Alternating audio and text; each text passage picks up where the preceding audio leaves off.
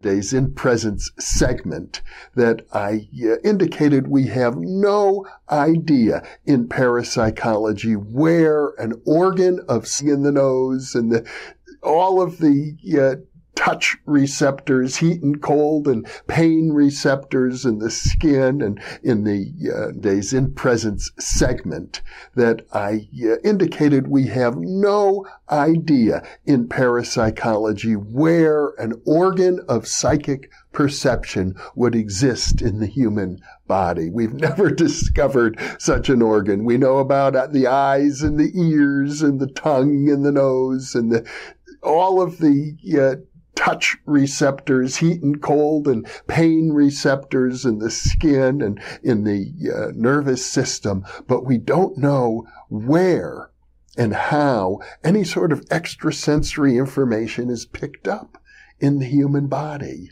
However, I do have uh, some thoughts about it I thought I'd share with you today. For example, what if the entire human body itself was an organ of psychic perception, the whole body. That makes sense to me, uh, at least in that instance, that the human body that I'm speaking of doesn't end with your skin.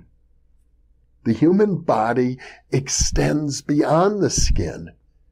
Well, uh, various uh, mystical, esoteric traditions refer to the aura.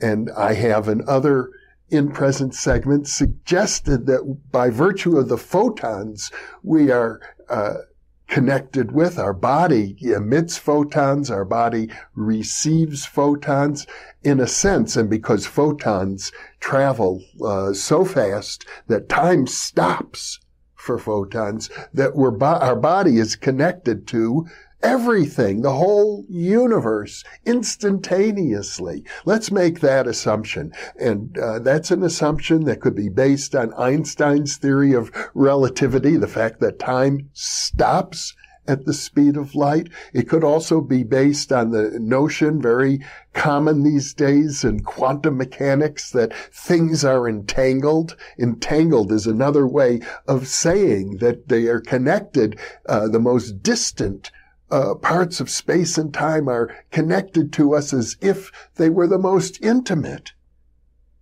So let's just say that that's the nature of things. It's the nature of our body. It's the nature of the universe. We're one with everything. We are a part of the whole. We're like a drop in the ocean, so to speak. And as such, everything that happens in the ocean influences us influences us at least a little bit. Now, that's the first point. The second point is this. Somehow our body collects all of this information. Now, it's vastly more than our conscious mind can incorporate.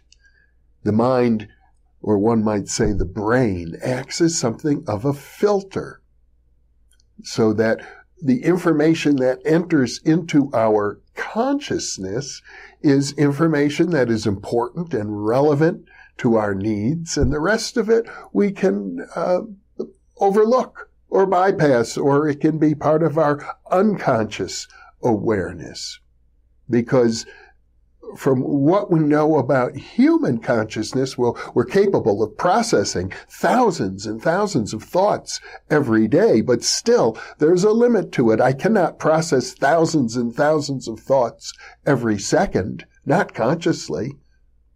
Well, maybe I can, but us modern humans, our consciousness works largely by language. I am speaking to you in words.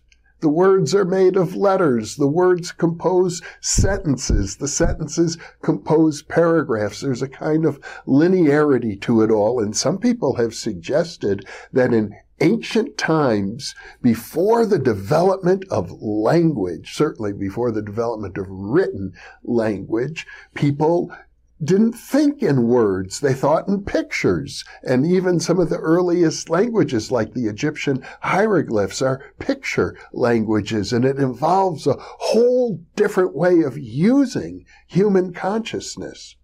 Well, that aside, how does it relate to the notion of the body? And I'm getting to the next point I want to make, which has to do with the work of the Illinois psychologist Eugene Gendlin, or Gendlin, no, Gendlin, Eugene Gendlin.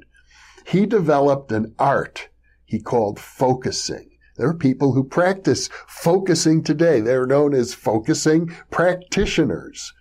And the idea is very simple. It's that the body is the font of all wisdom. So, what does that mean? Let's say you've got a funny feeling in your body somewhere. I'm going to start with the part of your body that is inside your skin for the moment now. Your body, if you get a little feeling, an itch maybe, a tickle, a cramp, some sort of funny, uncomfortable feeling. Maybe it's you're, you're contemplating a, a big decision, but you get a feeling in your stomach. Well, what you can do is talk to your body. Let your body talk to you. Ask your stomach, what is it trying to tell you? And people who practice this with the assistance of a focusing practitioner are able to engage in extensive conversations with these little feelings, these urges, these tightnesses or uh, excitements in the body. The body will speak to you. The body will tell you what it knows, things things that are just on the edge of your consciousness can become available to you if you make a point of listening to your body, asking your body questions, dialoguing with your body. You have so much wisdom inside of you, way beyond what you might imagine, because think of it this way. Your body, literally speaking, is billions of years old. There's been a continuous evolution of life forms going back to the very earliest single-celled organisms and even what we might call the organelles, things like the mitochondria, which are sub-organs within our cells. At one time, it is uh, suspected that they were independent organisms and somehow they, they merged with other organisms and now we call them organelles. They're parts of your body. They go back four or five billion years to the very earliest days of life on planet Earth. And there's been a continuous connection ever since then, if you could trace the history of your ancestry, you'd, you'd go all the way back to your earliest human ancestors hundreds of thousands of years ago, but then you have biological ancestors that are pre-human going back billions of years. That's how much wisdom is contained in your body because the time involved, these billions of years, has allowed evolution to experiment through many, many trials and errors and many of your ancestors, well, not really ancestors, but my mentor Arthur Young would call them whiskers. There have been many evolutionary failures, dead ends in the uh, evolutionary history of biology on this earth. Many, many dead ends. But we are the result not of the dead ends, but of the surviving biological patterns. And our body has evolved in, in ways that we can't even imagine.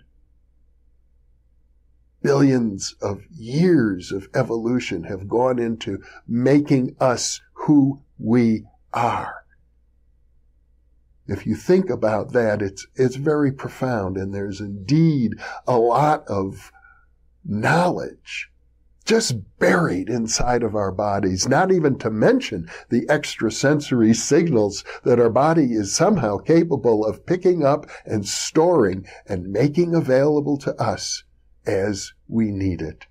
Well, these are all thoughts for contemplation. I hope that you now think of yourself as a much richer individual, a much richer biological organism than you had previously imagined and thank you for being with me.